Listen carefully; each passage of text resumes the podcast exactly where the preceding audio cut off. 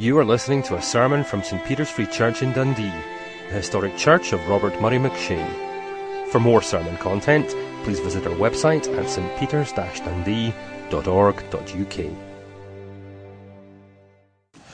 2 Corinthians chapter 3 verse 7.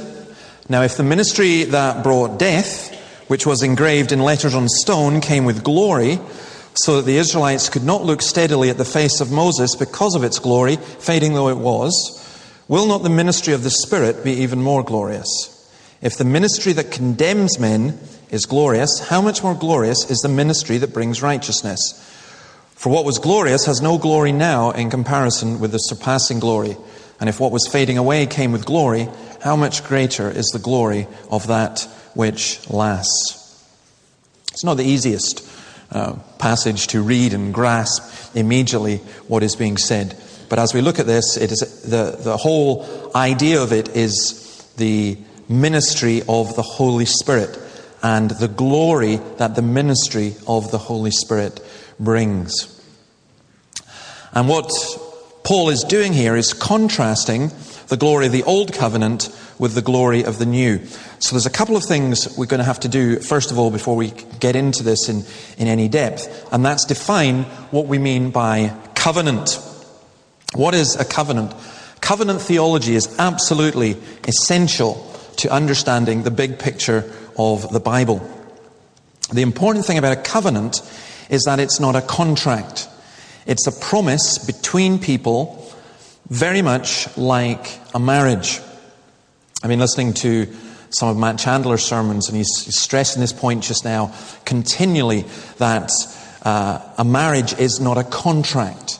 It's a covenant, and a covenant being a promise between people. And a covenant in the Bible is a covenant between God and his people. And it's not a covenant between two equal parties. There's a king, there's an authority, there's a ruler, and that is God. And then there are the people. Now, God's relationship with his people is covenantal. And we see that in so many different ways, but the one that's being referred to here is the covenant in the Old Testament between God and his people in the time of Moses. And you see there on Exodus 24, I'm not going to read the whole chapter, but there are two parts to the covenant. This is a very, very simple explanation of covenant, and for those of you who are covenant theologians and who understand and know a whole lot more than this, I know there's a lot more to it, but this is just a very basic understanding, and I think it comes from Exodus 24. First of all, in verse 7, there's first of all a book. He took the book of the covenant and read it to the people. They responded, "We will do everything the Lord has said. We will obey." There was a written down law. There were the Ten Commandments written in stone. There was the law that was given to Moses. It was the book of the law, and that is to be a key part in the Old Testament and in the history of the Old Testament and the covenant relationship between God and his people then. And it's what Paul refers to here. But the second is the next verse, verse 8. Moses then took the blood, sprinkled it on the people, and said, "This is the blood of the covenant that the Lord has made with you in accordance with all these words." And that, for us culturally, is a difficult thing to understand and to grasp. But the whole idea of blood ritual, and what's involved in that is, we might use the expression thicker than blood, or thicker than water. Blood is thicker than water.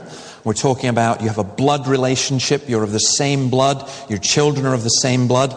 And so blood is seen as vitally important in who we are physically and who we are relationally. And so you'd speak of you might not speak of it this way, but your blood family. There might be other families that you have. You might have a spiritual family. You could be adopted and so on. But your blood family you're tied together by the same, if you like, genetic makeup. Now, in the Old Testament, the whole idea of relationship is tied in with that blood. And it's tied, the whole idea of forgiveness, a broken relationship needing restored, a blood covenant between God and his people. Without the shedding of blood, there is no forgiveness of sins. And that's a key part of the Old Covenant, and it's a key part of the New Covenant as well. So when we use those terms, when we're talking about covenant, we're talking about the Old Covenant, we're talking about the New Covenant, we're talking about a promise, which is something that has a book and involves blood as well. Now, the other word that's used here is the idea of glory. And that's a really, really hard thing to define. I have to be kind of careful here. I got my Greek advisors to tell me how to say this, so I hope I get it right. I was going to say doxa, but it's not. We get doxology. It's dotha, I think. Close? No, not really. Never mind. Doxa in English. In English Greek, it's doxa. If you want Greek, speak to the Greeks. Okay? To the Greek I became as a Greek, to the Scots I became as a Scot, so it's doxa in Scottish. And that idea of glory. Now, it's, as you read through this passage, these verses, you may think, oh, no, there's glory. I don't really understand what's going on here, but it's all about glory. When do we use the term glory or glorious? How is it, what does it mean? Well, I went away and looked up lots of different dictionary definitions as well as some of the original languages, and came up with a whole bunch of different things that are trying to get this picture. One is of magnificence, it's glorious. Another is of great beauty, great fame, or great honor won by notable achievements. Andy Murray, for example, glorious achievement in winning Wimbledon. Or if you're a football fan, if you're a Manchester United fan, they have a song that they sing, Glory, Glory, Man United. That's the kind, though very, very poor and pale, idea of what is involved. It's something that is beautiful, something that is magnificent, something that is because of who the person is or what they have done. Ryrie says this, what is the glory of God? It is the manifestation of any or all of his attributes. In other words, it is the display of God in the world. We have sometimes very pathetic images of God. And we have sometimes very low expectations of God because we don't see his glory. I tell you this, if we knew God's glory and if we saw God's glory, then worship wouldn't be a problem. Praise wouldn't be a problem. Prayer wouldn't be a problem. Service wouldn't be a problem. But we don't see. And that's a huge part of what is involved in here. We need to see the glory of God. Now, Paul is recognizing that because remember he's coming into a situation which is pretty nasty. It's Christians who are fighting amongst one another, Christians who are moaning, Christians who are having a go at him and questioning his ministry. He himself is conscious of his own sin. He says, I am the chief of sinners. And it's just messy and it's just horrible. And in trying to deal with this situation, he kind of lifts himself immediately out of the self-defensive mode, which he has to go. He talks about Christ, and then he says, listen, you need to grasp and understand that this is about the glory of God. Anyone who was familiar with the Old Testament would have some idea of what that meant, going into the temple and experiencing the glory of God. And I think for us today, we really, really struggle with that. We are oppressed, we are depressed, we are discouraged, we are embattled, and so much of it is because we don't grasp and we don't see the glory of God. And a lot of what we do as Christians, and a lot of what we do in the church, comes across as superficial, as trite, not as glorious and magnificent and beautiful and extraordinary, but somehow something that's just so small. Our God is so small. So we're going to look at that. Now what Paul does is he writes a commentary, kind of like a Hebrew commentary on Exodus 34, verses 29 to 32. And those words should come up just now, I think. If Adelina put them on for me, thank you. Because my pointer's broke. Yeah. When Moses came down from Mount Sinai with the two tablets of the testimony in his hands, he was not aware that his face was radiant because he had spoken with the Lord. When Aaron and all the Israelites saw Moses, his face was radiant, and they were afraid to come near him. But Moses called to them. So Aaron and all the leaders of the community came back to him, and he spoke to them. Afterwards, all the Israelites came near him, and he gave them all the commands the Lord had given him on Mount Sinai. Now, it is this passage, what we've got in 2 Corinthians 3, verses 7, actually on to verse 18, to the end of the chapter, is Paul's commentary on this text. It's kind of Paul's sermon on this text. So it's a really, really good sermon. So you can say tonight, when you go away, I heard a great sermon, not my sermon, you heard the sermon that Paul preached to the Corinthians, as we look at this through the text. So let's go on and look at verse 7. There are three contrasts he makes. The first is the ministry of death versus the ministry of the Spirit. Now, if the ministry that brought death, which was engraved in letters on stone, came with glory, so that the Israelites could not look steadily on the face of Moses because of its glory, fading though it was, will not the ministry of the Spirit be even more glorious? Now, you'll notice what he's saying. You have to be really careful when you look at this. He's saying the ministry that came through Moses was glorious. Not that it was bad, but it was glorious. It was so glorious that when Moses came down from the mountain, his face shone and people were scared. They were scared because of the glory that they saw in the face of Moses. And yet, Paul says, that ministry brought death. Why did God give a ministry that brought death? Well, if the law was glorious, what is being said here? What is being said is that God gave the law because it reflects his nature. Leviticus 18 verse 5, keep my decrees and laws, for the man who obeys them will live by them. I am the Lord. He says, these are my decrees, they are my laws. Paul in Galatians 3:24 says, the law was put in charge to lead us to Christ, that we might be justified by faith. And what the Bible's teaching about the law that God gives to us, the law that's written in our hearts, the law that's written down in the book, is that that law serves to show us how crooked we are. It's the straight line. It's the plumb line. It's the ruler. It's the straight edge of the law that shows us how crooked we are.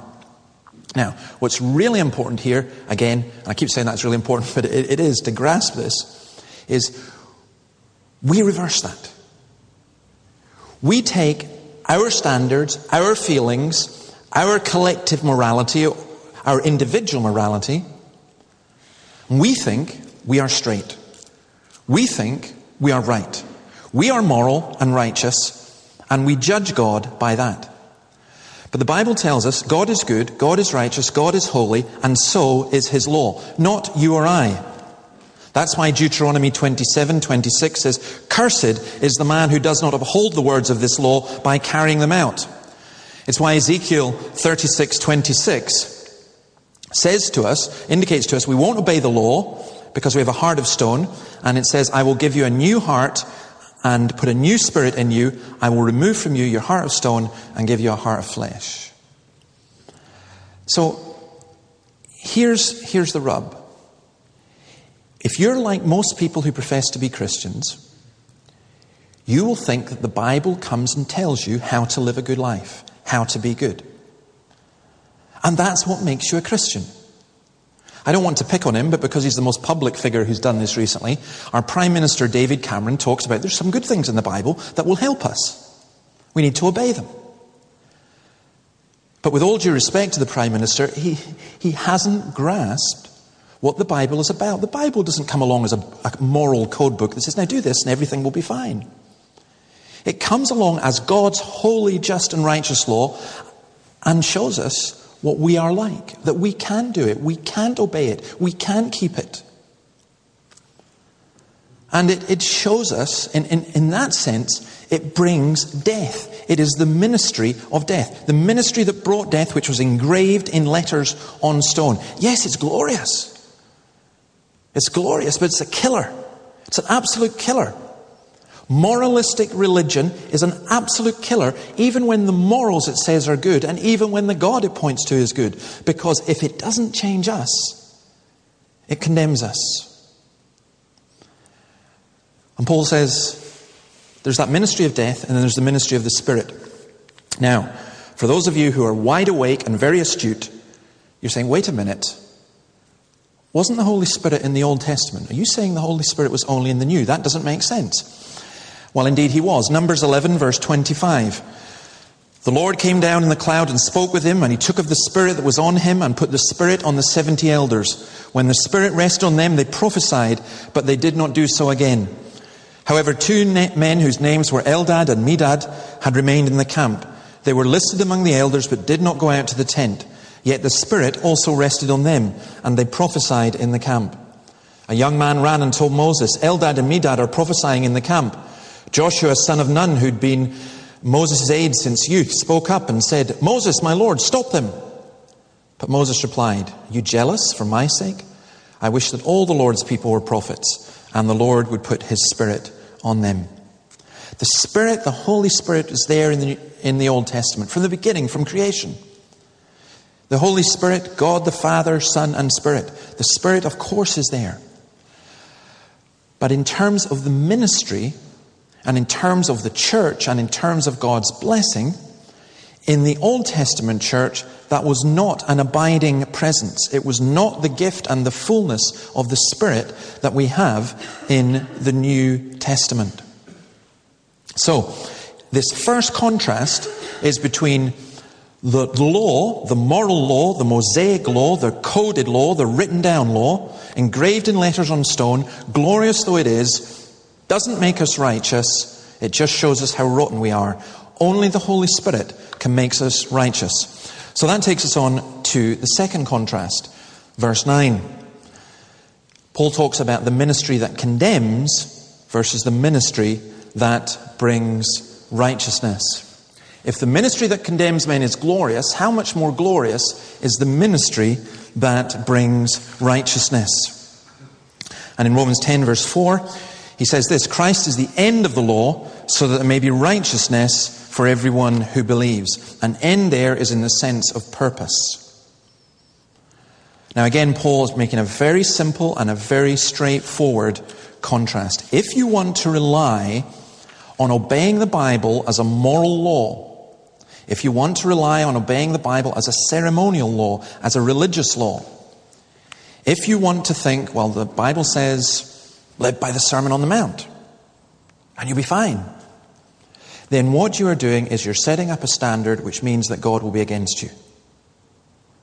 The law is God against us, or actually it's us against God, and therefore we are God's enemies. But the gospel is Emmanuel, God with us, God for us, God changing us, God forgiving us. The needle, one of the old Puritans puts it this way, the needle of the law is followed by the thread of the gospel. The office of the law is to show us the disease. The office of the gospel, the purpose of the gospel, is to bring us the cure. Now we still have the law, we would still teach the law, we're still convicted, I hope, by what God's word says to us. But we should be broken. We should be saying, wait a minute, I can't do this. I just can't live by the standard that God requires. And in that, if you understand that and if you grasp that, you immediately realize what is wrong with religion. Religion on its own. A religion which says, do this and you will live. And people think, yeah, I can do that. But they do not understand how deep and how holy and how righteous and how profound the law of God is. And so we end up with this nightmare that religion has brought into the world. The point of God's law is to make us aware of our illness so that we would seek the cure.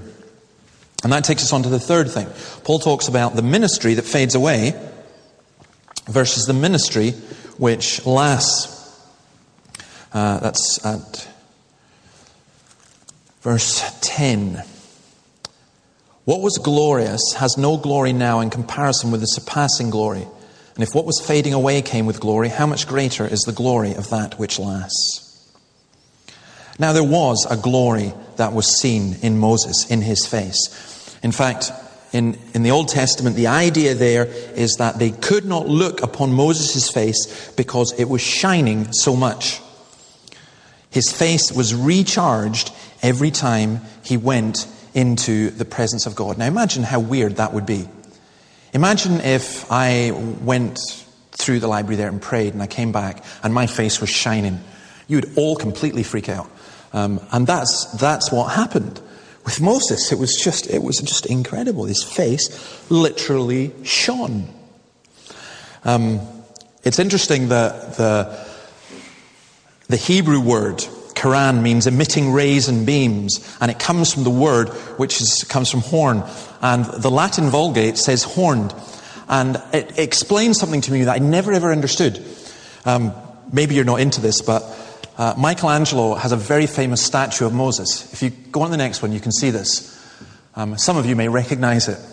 Now, why is that a statue of Moses? Why is it weird? Because Moses has horns. I always thought, why did Moses have horns? Why did he paint him with horns? And all that Michelangelo was doing was using the Latin Vulgate, and it said Moses was horned. So he pictured him with that to indicate this idea of strength and of beauty. You can still go and see that. So the next time you're there, you'll be able to explain to all the tourists who are around that you know why it says horned. Can we go back to the verses there? I don't want to leave good old horn Moses there. The glory. The Old Covenant brought death, but it was glorious, and Moses' face shone. But his face shining didn't last forever. It wore out. It faded away. That's the implication, at least, of what Paul is saying here. And I think it's the implication of what's taught in Exodus. The new covenant glory never, ever fades. There's a song... I've even forgotten R.E.M. Shiny Happy People. You know, that think, well, Christians are shiny happy people. Well, they are if they put on their blusher. But it's this idea that that Paul has of something that just doesn't fade away. There are those who think that Jesus Christ is not the end, that there's something more. So, for example, the Mormons. It's very interesting just now, there's a Mormon bishop from Sweden, Hans Mattsson, who's gone viral all over YouTube, because he said he began to sit down and look at what other people were saying about Mormonism and looking on YouTube and the internet, and he just thought, this is all rubbish. And he started expressing his doubts, this is all rubbish. And there's been a big discussion about Mormonism, but the key thing about Mormonism is this. The Mormons say, yeah, we've got an additional testament. It wasn't enough about Jesus. He had to go to America, and he had to do this, and he had to do that, and give us the Book of Mormon. So the gospel that Paul mentions here wasn't sufficient. It faded. We needed something more. What about Islam? Muslims, if they know the Quran, will recognize Isa, Jesus, as the greatest of the prophets, actually. That's what it says. But they say he's not the last. They say Muhammad is the last. Jesus is not enough. Did Mormonism or Mohammedanism, Islam, improve upon Christianity? Not at all. In our culture, we have what we might want to call modernism, where we say we don't need God. We can do without God. We've advanced beyond that. We've evolved beyond that. We don't need God anymore. It's a poet from the 19th century, Algernon Charles Swinburne, who wrote a poem Glory to man in the highest, for man is the master of things. Is that true? I don't even for a minute think that's even remotely possible. And today too, there are people in the Christian church who say, it was great that we had Jesus, it was great that Jesus came, and hallelujah and praise Jesus, but we need to have miracles right now to prove everything, because it's not enough. But is that right? Sometimes I watch and hear these kind of glory crusades and glory miracles, and I believe in a God who works miracles, but I don't see much glory. Now here, Paul tells us, and he's telling the Corinthians, don't go back to the old ways. Don't be trying to take away or to add on to Jesus Christ. The old covenant has gone. Matthew 11:13. For all the prophets and the law prophesied until John. Christ has put an end to the ministry of Moses. We learn much from the law. But when you get people asking, as they inevitably do, well, if you're a Christian, why do you eat shellfish? And why don't you live by the Old Testament law? They've got it so wrong. They think it's such a smart question, and it's such a dumb question, because you say the law is fulfilled in Jesus Christ. It's completely fulfilled in Jesus Christ. That written code engraved in letters on stone, it came with glory, but all it did was condemn. We've got something much, much better. Think about this aspect of fading. You buy a brand new car and it's got that brand new car smell inside it. But within a couple of years, it's going to be smelling old. Or a new coat of paint that you've just given a fence or a shed or something. And it's there and it looks fantastic. But it's going to fade. Those of you who are into painting your fingernails, not me, so I can't use that as an illustration, but you from my extensive knowledge of fingernail painting, you paint your fingernails and they chip and they fade and you need to redo them. Or your hair colouring. Again, not particularly relevant to some of us, but if you need to change your hair colour and you die, whoa, what a glorious red that is. And then within a couple of weeks, it's faded to kind of ginger, and you don't want to join the ginger, so you go and get it something else. It fades. Or think of the light on the screen in here. When the natural light goes down, then you'll be able to see the projected light a whole lot more. Why? Because the natural light is so much stronger than the projected light. It's like, I once heard a man describing people who, boasting about their knowledge and how they could question God and so on, they're like someone who's got a torch and shining it up to the sun and saying, I'm taking you on, I can beat you. You can't. The glory of the law in the face of Moses fades before the glory of the gospel in the face of Jesus Christ.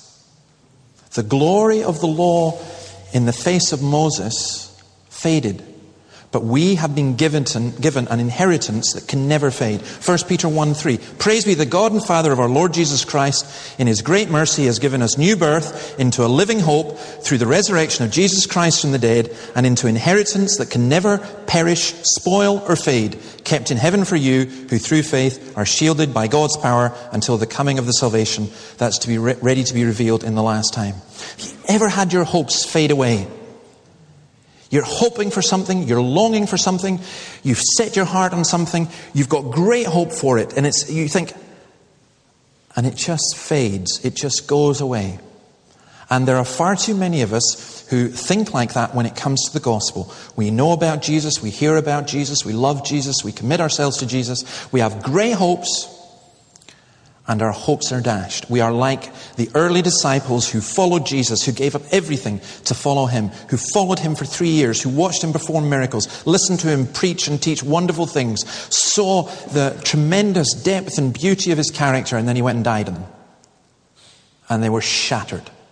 They were utterly devastated. What Paul says here is the glory of Jesus Christ never fades. The promise of Jesus Christ never goes away. Forget Mormons. Forget Mohammed. Forget all these extra and additional prophets. Jesus Christ is the end. He's the purpose. He's the fulfillment. You will never have anything more glorious, and you don't need someone to shine light on Jesus Christ. I love what Matthew Henry says. He says, the gospel is always fresh, always flourishing, and remains that way. It's like having a battery that never runs down. Now, what's the relevance of all of this? Do we need a history lesson? I think the relevance of all of this is very straightforward, and it should be obvious. I'll speak for myself. You can apply this to yourself as you understand.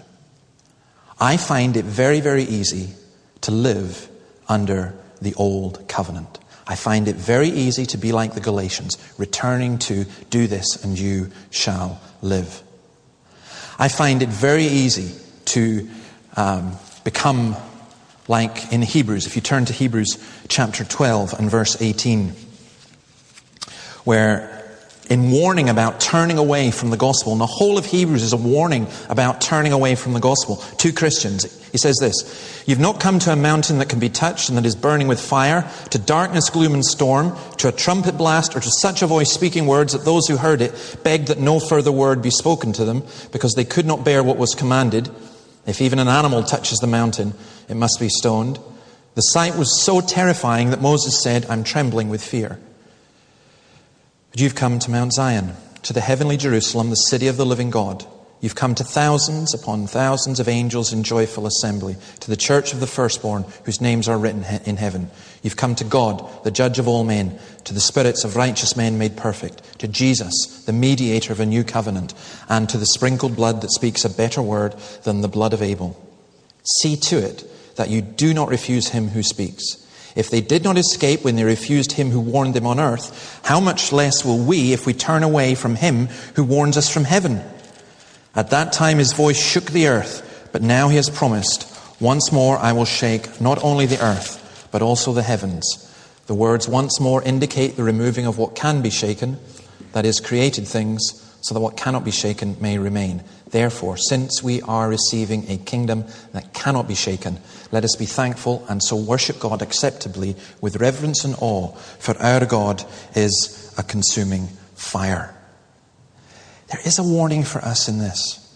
There's a ministry that fades away. There's a ministry that lasts. There's a ministry that condemns, a ministry that brings righteousness. There's a ministry of death and the ministry of the Spirit. And we have to decide what we are going to do. We have to decide which we are going to accept, how we are going to live. Now he'll go on, and we'll come to this at a future date. We'll look at the rest of this at a future date. He'll go on to talk about the ministry of the Spirit and what that comes in. But I kind of want to finish all this by asking what our ministry is. Is it one of condemnation or salvation? Is it fading or eternal, and increasing in glory? Is it of death or of glory? We need to grasp a key New Testament principle here. All of us operate on the principle of fading glory. We think we start bright and we do what we can to stop running it down. To stop it running down. That's what I'm trying to say. We have this notion that, God comes in revival or renewal, and then it's kind of downhill all the way, and we're trying to preserve and strengthen the things that remain. In the church, we're always seeking to conserve. If things are going well, why change it? But the ministry of the Holy Spirit is one of constant renewal. We might say, we've had a great year, glorious services, wonderful things. Let's try and get that back. Let's try and repeat that.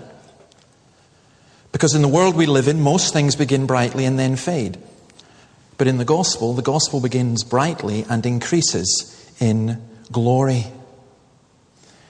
In chapter 4 Verse 16, it says this, "Therefore we do not lose heart, though outwardly we're wasting away, yet inwardly we're being renewed day by day. For our light and momentary troubles are achieving for us an eternal glory that far outweighs them all. So we fix our eyes not on what is seen, but on what is unseen. For what is seen is temporary, but what is unseen is eternal." The great principle here is God is doing a glorious work, and we needn't be afraid that it's going to fade and disappear. It's going to be added to and grow and develop. Thomas à Kempis wrote, "How swiftly passes any of the world's glory." We need to think about the glory of Jesus Christ and the beauty of Jesus Christ and the glory of God and the holiness of God. Supposing I won a Nobel Prize tomorrow, be glorious. Supposing I suddenly turned into, by some miracle, the next Andy Murray and won the New York Open or whatever. Wouldn't it be glorious? Supposing you became a film star, wouldn't it be glorious? Supposing whatever, there's 100, and those are the kind of ridiculous things, but there are other things that you set your heart on for glory, and all of it will fade. It's not just your nails and your hair that will fade, but all the glories that we seek for ourselves will fade. But the glory of Jesus Christ will never, ever fade. Some people say, well, are you saying that the glory of Jesus Christ is dependent on us, that we have to glorify him and magnify him, and if we don't, he won't be? No, C.S. Lewis put it really well. "A man can no more diminish God's glory by refusing to worship him than a lunatic can put out the sun by scribbling the word darkness on the walls of his cell." Typical Lewis, very, very astute. I'm not going to worship God. Do you think that takes away from his glory? Not at all. It's a song that people mock because it was sung so much. "Shine, Jesus, shine." But actually it reflected a good biblical truth. Let's return to that definition of glory we gave at the beginning. Something magnificent, something of great beauty, something of great fame or honor won by notable achievements. The Oxford English Dictionary then adds on to that, something very enjoyable. The glory of God is something that is very enjoyable. Man's chief end is to glorify God and enjoy him. We are to worship him and give thanksgiving to him. Chambers' definition of it says it's widespread praise, an object of supreme pride, splendor, beauty, resplendent brightness. And then goes on to say the presence of God. That's what the glory of God is. It's his presence. Spurgeon says there is nothing little about God. And Jerry Bridges says the reverent, godly Christian sees God first in his transcendent glory, majesty and holiness before he sees him in his love, mercy and grace. You and I are far too quick to say, Lord, give me that love, give me that mercy, give me that grace. Get the holiness and the glory and that's wonderful, wonderful, wonderful, wonderful. But you need to see the glory and the holiness and the beauty and the majesty of God. Because otherwise, it's just all a waste. It's rubbish. It's people playing at religion. It's mucking around. I think, personally, I probably long for that more than anything else. A sense of the glory and the beauty and the majesty of God. An old Syriac Christian, John the Elder of Dalthea, says this. This is, I think, from around the 3rd century. "Your door is open, Lord, and no one is entering. Your glory is revealed, but no one pays attention. Your light shines in the pupils of our eyes, but we are not willing to see. Your right hand is extended, ready to give, but there is no one who takes from it."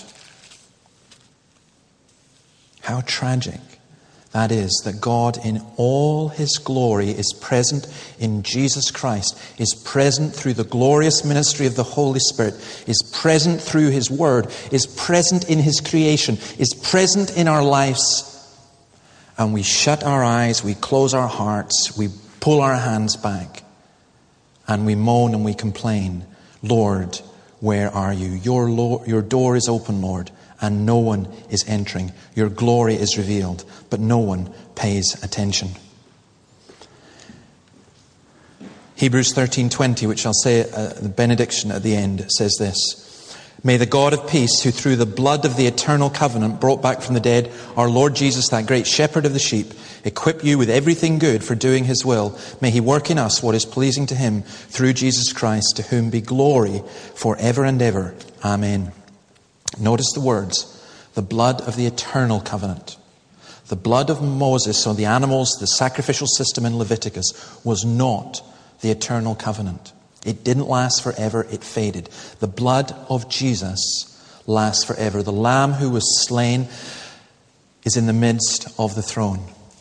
And his blood is sufficient and avails for me and for you through all eternity.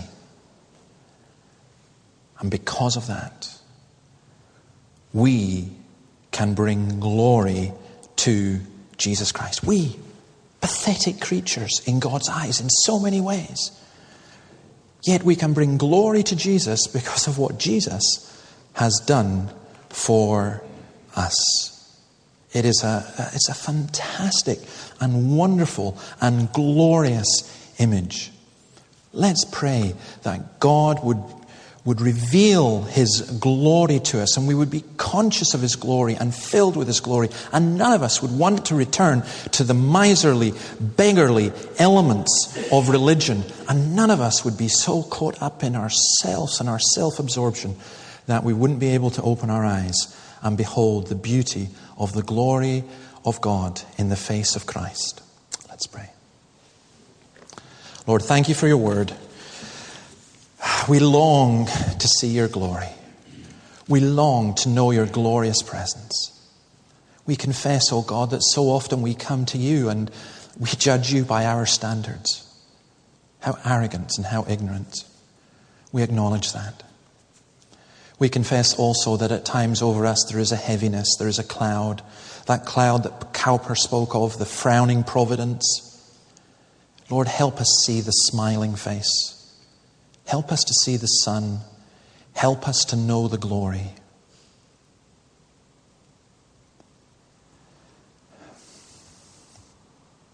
It's easy for us to give up.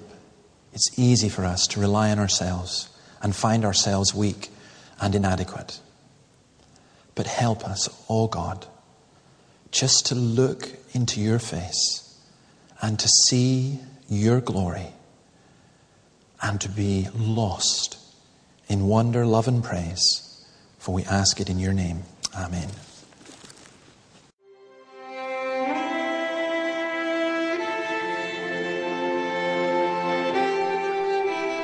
Thank you for listening to this sermon from St. Peter's Free Church in Dundee. If you found this sermon has been helpful to you, please help us to continue building up and assisting the people of God. Visit our website at stpeters-dundee.org.uk. For information and training on persuasive evangelism and how to share your faith biblically, please visit the website of SOLAS, the Centre for Public Christianity, at solas-cpc.org. Once again, that website address is solas-cpc.org. Thanks for listening.